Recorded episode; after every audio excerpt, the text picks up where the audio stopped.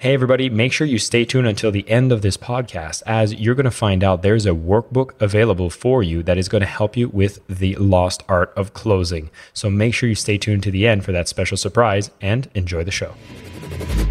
What I know about sales that can change people's minds is that it's not something that you do to someone, it's something you're doing for someone and with someone. And once you recognize that you have an obligation to help another individual or a company to get a result that they can't get without you, it changes the nature of how we think about what it is that we're doing.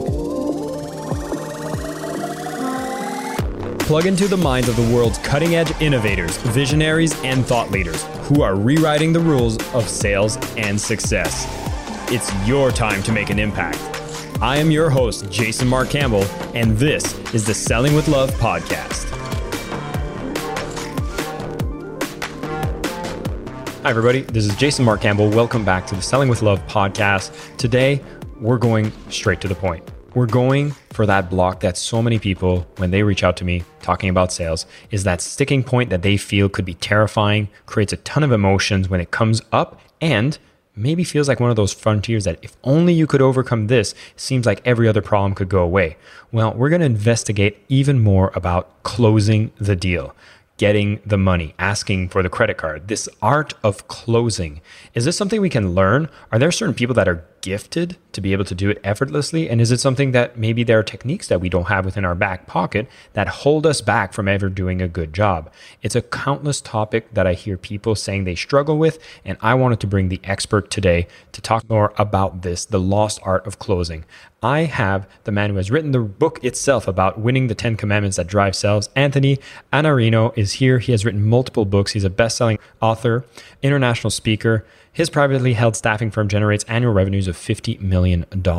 He's a designer of a level four value creation business methodologies that help sales organization achieve transformational and breakthrough result. Has written two other books on top of that one. Two more are on the way as well. And he's been helping in the B2B space, B2C space, pretty much a man who speaks on the topic and has been doing it for a long time, even since 16 years old, where he was doing his first inside sales calls. He's here with us to share more about this lost art of closing. Anthony, thank you so much for being here. Thanks for having me. It's good to meet you. Good to meet you as well. And wow, you've done so much in this field. And this is a question I often ask when I bring sales professionals on this podcast. But most people, sales is kind of an afterthought. You seem to have went in two feet deep and you love the process of selling. So what initially made you fall in love with sales? Well, initially I didn't fall in love with sales. So when we are 15 and you start making cold calls, you don't love it right out of the gate. but fortunately for me, I was good at it. And the reason I was good at it is because I started working when I was 13 years old washing dishes. And so I had a couple advantages. One, I was fearless. I'm, I'm just not a meek person. So that part was really helpful. But the second thing is that I washed dishes from 13 to 15, and I had a super hard work ethic and discipline. So when somebody gave me a list and said, You need to call these people, I didn't know any better. I just made every phone call. And I eventually quit that job to work at a skating rink, which was a much better job at 15 years old than cold calling. But when I quit, they said, You can't quit. You're the only person that's got two deals. Like, no one else in the whole company has a deal. And I was like, It doesn't really matter. I have a much cooler job now. I'm leaving. And then I joined my family business when I was about 18 years old. That was a staffing business so that I could play rock and roll at night and I played rock and roll from about 15 years old till about 26 years old, going out to Los Angeles and playing rock and roll on the Sunset Strip and that kind of thing. So that was sort of how I got there. I would tell you what I know about sales that can change people's minds is that it's not something that you do to someone. It's something you're doing for someone and with someone. And once you recognize that you have an obligation to help another individual or a company to get a result that they can't get without you, it changes the nature of how we think about what it is that we're doing. And so for me, it's always been done in service of the other person. And once you take this position and say, my job is to help them create the result that they need. And if I can do that, then they're going to obviously work with me, sign my contract, and choose me as the partner, that's all about how you go into this. And if you go into it thinking, I have to do something to them to get them to close, then you're taking a really aggressive stance that's unnecessary because the person that you're talking to needs a better result already. They just need to have a really good conversation about it so that they can be comfortable and move forward and go get the results that you can help them get. You know what I love, Anthony, is that I've spoken to other people who have shared a similar thought about, you know, not loving sales initially, but you kind of found that you were good at it. And I wanted to know, do you think that's a kind of prerequisite for someone to become a great salesperson? Is that the moment you try it, even though you don't like it, there's something natural that you're good at? Or is this something that can be overcome even if you don't have that initial fun, fluid interaction with sales? Yeah, I think a lot of people don't have it right at the beginning because it's uncomfortable and you're not comfortable with the words, you're not comfortable asking. Some people are just very unhappy asking for things. I've not been one of those people that's afraid to ask for things. I have a gift that way. Not quite as strong as my youngest daughter, who asks me every day for about $200. And I have to keep telling her, like, there's no $76,000 way that I can pay you. Like, there's no way. That's not your allowance. You don't get an allowance of 76,000, but she asks every day. And she's fearless and she gets what she wants because of that. So some people I think are wired that way. But I think it's kind of awkward at the beginning. And once you start to recognize my job isn't really to do anything except serve this person. Like I have to create value for them. I have to help them see something they can't see yet, understand something that they don't understand yet, and then give them the best advice and guidance so that they can get the best result possible. When you start taking it from that place and you take yourself out of it, like I'm not here to get a deal, that will happen naturally if I serve that person well once you start to just understand, like, my job is just to create value for them, it gets so much easier. So, wherever they are in their buyer's journey, whatever it is that they're struggling with, where they need your help, if you're a coach or a consultant, like, this is where they need you to step in and help them understand what they need to do to get a better result. The person that teaches them is the person that reaches them. That's how it works. So, the person who can teach me is going to be the one that reaches me. And when you start thinking about it this way, it's a very, very other oriented endeavor that we're in. It's always about getting the person the result that they need. Once you get past that, it gets much, much easier. It's one of the things I find interesting, particularly for people who are in the services business, like consultants, coaches, and even creatives, is like the moment that the service has been engaged, like the moment that they are now hired to be of service to these people, things seem to be much easier, much flowing. There's like a commitment to that transformation to the other person. But everything when it comes to the sale and especially when it comes to the close, there seems to be some like call it a perverted energy or some block that comes up. And even if you come with the mindset that you're here to serve, you have a quality product, there's still a new emotion that comes only when it's a sales process and particularly comes up when closing. I was talking to my client and she did the whole presentation to educate. And when it came to closing, she just like read through the script as fast as possible. She felt more the need of wanting to get them off the phone and get this over with than to do the closing itself. So, like, what's going on there? I think some people are afraid of asking because they're not sure they deserve it.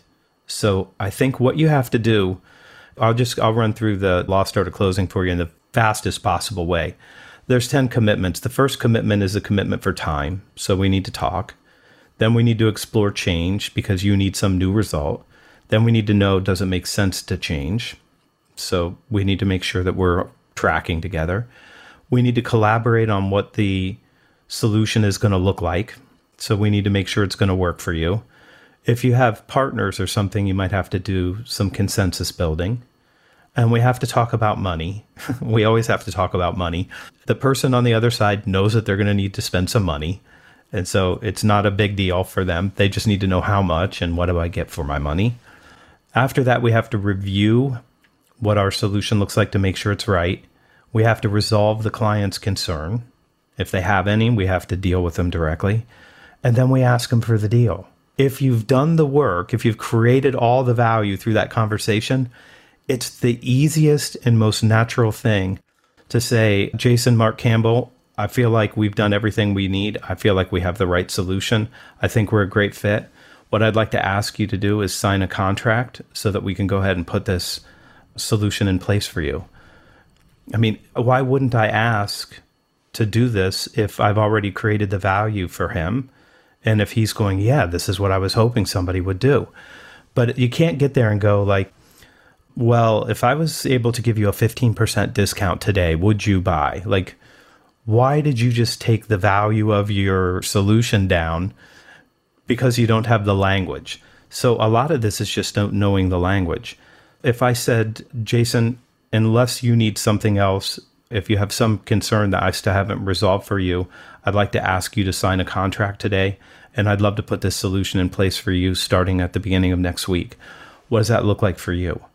You don't have to be afraid of this conversation. We've been engaged in the sales conversation and they're hoping that you can help them. They're hoping that you can help get the result that they need and that you're going to be the partner that they've been looking for. But you still have to just ask. So if you think about this, can I create enough value in the conversation to deserve to ask that question and have the person say yes? Now, if I've done all the teaching, if I've done all of the consulting, if I've done everything to prepare you for this, then it's the most natural thing in the world. But if you feel like I didn't create a lot of value, that's when people start to think like it's hard for me to ask for this because I don't know if I've earned this or not. So you earn it first by having a good conversation with the individual, maybe multiple conversations. And then after that, you ask in the most natural, easiest way possible. Just be as direct as you can. You don't have to try to come up with tricky.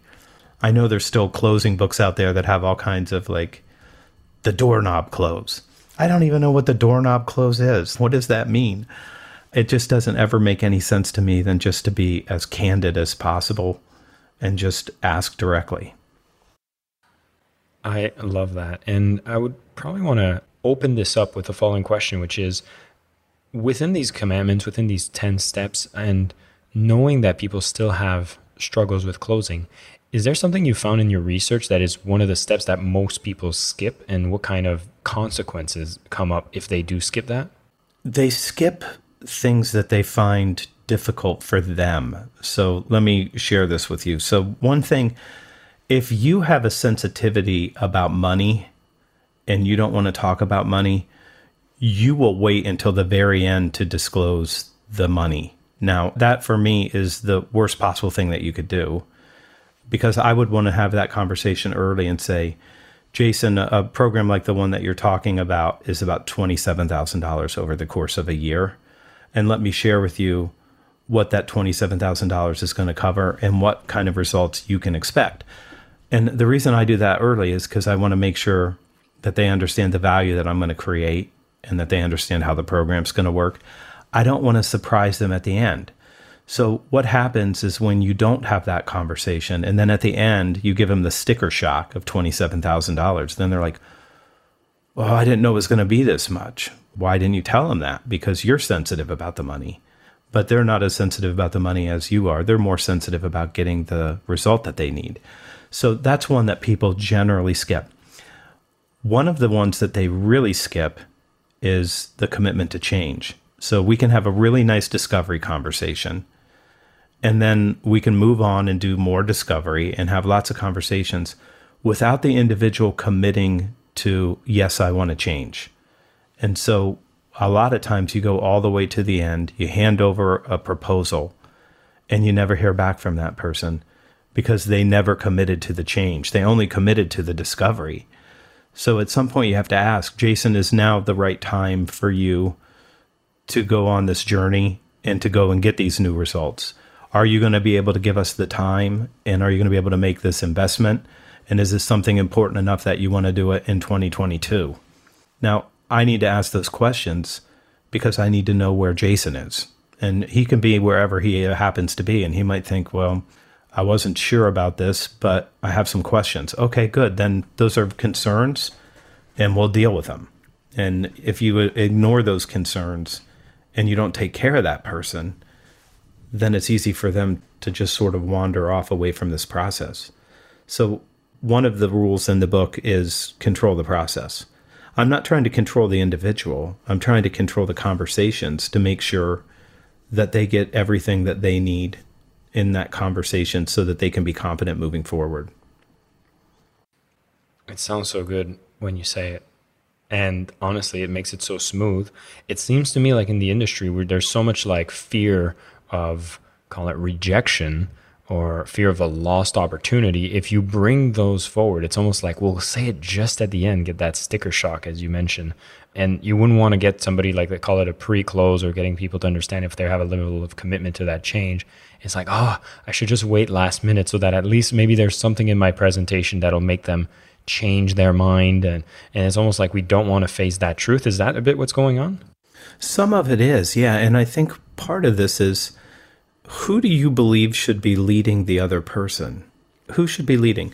I do what i do every single day.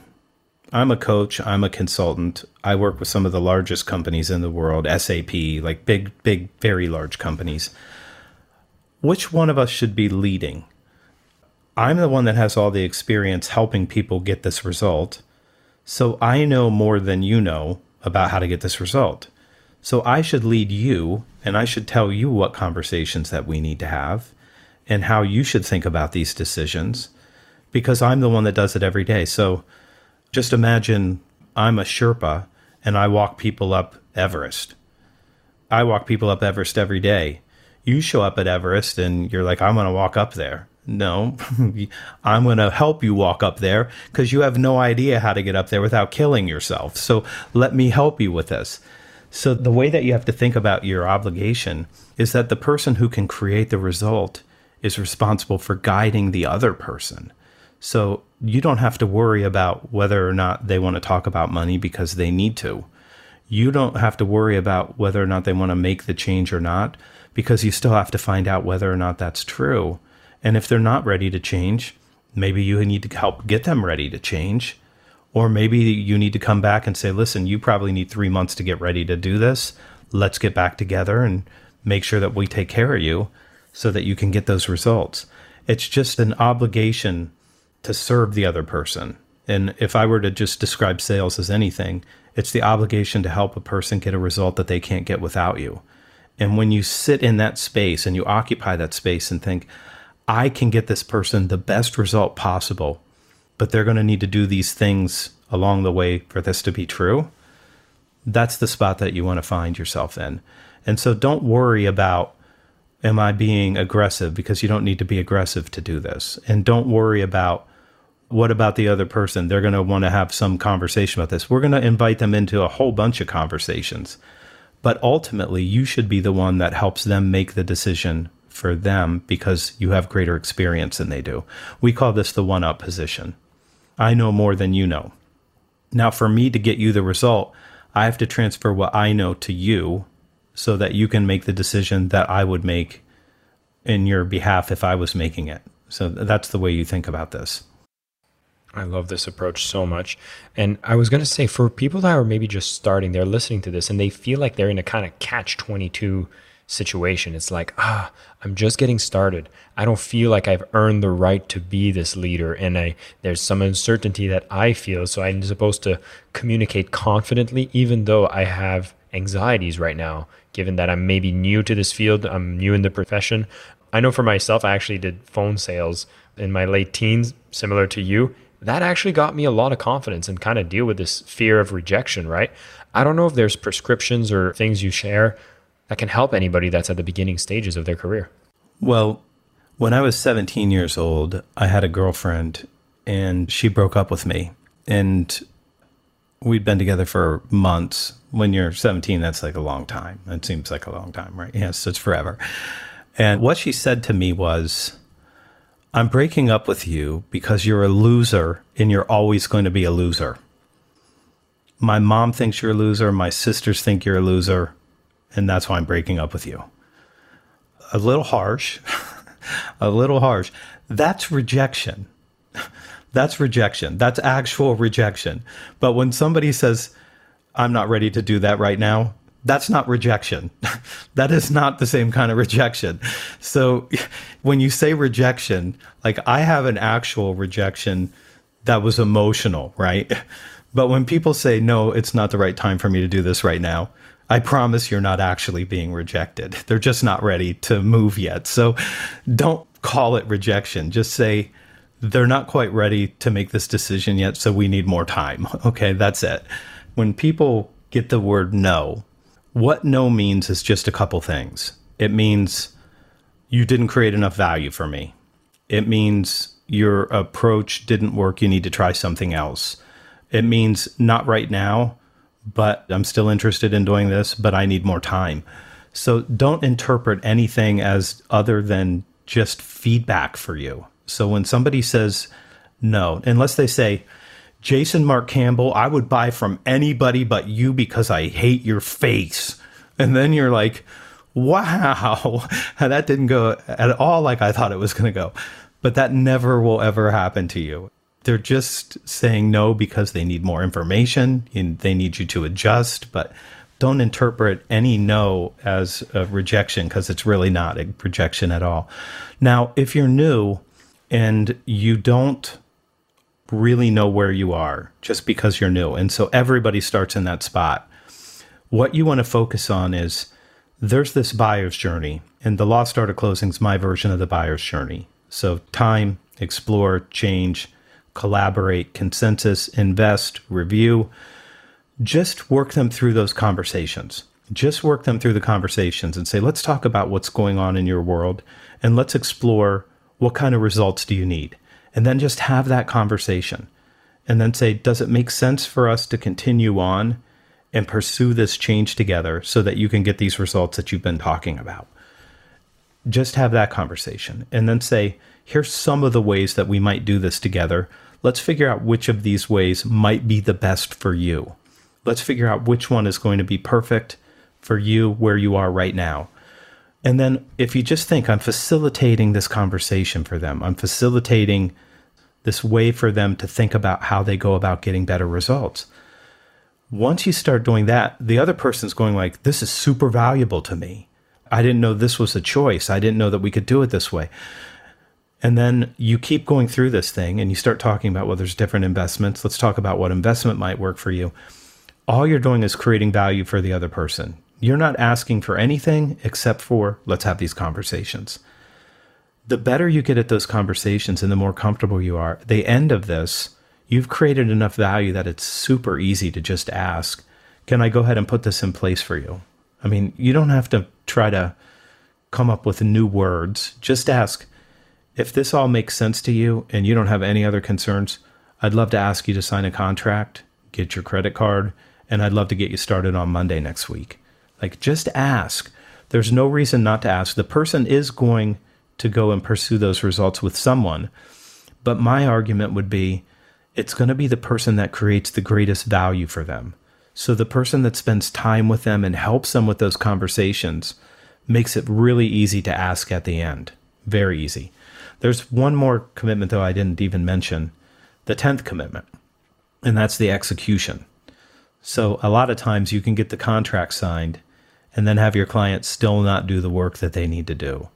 And that means we need to go back over what we did with them and go ahead and make sure that they do the work that they need to do to get the better result that they need. And sometimes they give up on themselves, and you've got to go back and sort of resell them on themselves and what they need to do to get those better results. That's actually the hardest. Nine, asking for the deal is easy. Getting them to change can be a lot more difficult. This is super valuable, and it's actually allowing us to kind of take away the charge around closing and realize that there's a sprinkle of discovery, a sprinkle of education and valuation that's happening throughout the entire conversation. But I was going to say, if let's say the conversation you're having isn't going necessarily according to the structure that you were anticipating. Like maybe it's you're in the middle of the conversation, someone's like, well, how much is it? Like something just happens that kind of derails the frame that you were in. Are there things we should know about times that it's not good to ask for a close? Or are there like, should you always ask for the close if you're looking to do business with them?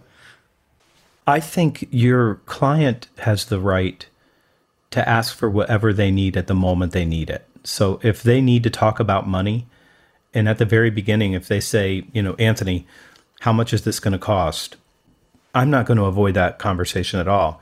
I'm going to say for a lot of people, it's between 20,000 and 30,000. And what we would have to do is to have another conversation to find out where that would be for you, but it's going to be somewhere in that range. What does that sound like to you? I'm not going to be afraid to deal with that. They can pop up with a concern at any time. I'm not sure we have the bandwidth to do this right now. How would we be sure that we have the bandwidth? I'm going to have to deal with whatever shows up. So the structure in the Lost Art of Closing is nonlinear. It's always going to be nonlinear because the client at any time can give you a new question, a new concern that they have. They can ask about money. They can ask about, have you done this for other people? I'd like to have some proof. You know, they can do whatever they do while they're there. Your job is just to respond to that. So you're like water. If they throw a rock in the water, the rock hits the water, there's ripples, and then it stops for a minute, right? So that's it. So that's what you get. You get that every single time. So if they need something, you just respond to them in the way that creates the greatest value for them. Let me help you understand the investment that we would ask you to make, and I'll show you a range of choices and we'll see which one might make the most sense for you. I'm going to take control back over that conversation. They threw it up, but I'm not afraid of it because we're going to talk about money eventually. Anthony, I absolutely love this conversation. Thank you so much for sharing some more here.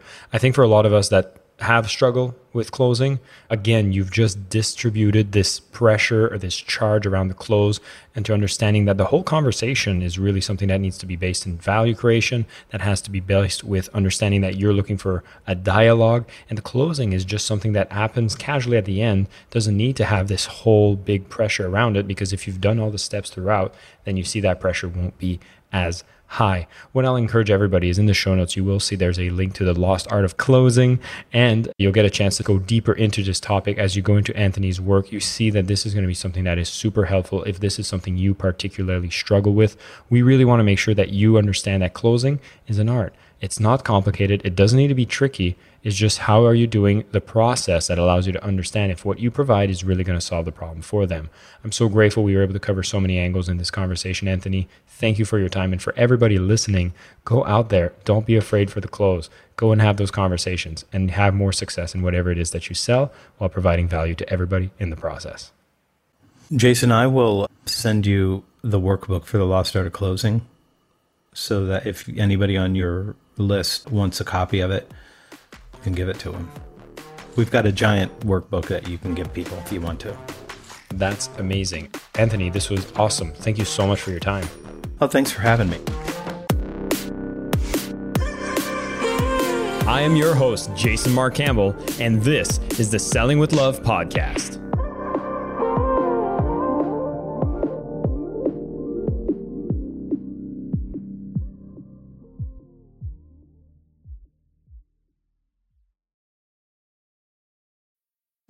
Need mealtime inspiration, it's worth shopping Kroger, where you'll find over 30,000 mouthwatering choices that excite your inner foodie. And no matter what tasty choice you make, you'll enjoy our everyday low prices, plus extra ways to save, like digital coupons worth over $600 each week. You can also save up to $1 off per gallon at the pump with fuel points. More savings and more inspiring flavors make shopping Kroger worth it every time. Kroger, fresh for everyone. Fuel restrictions apply.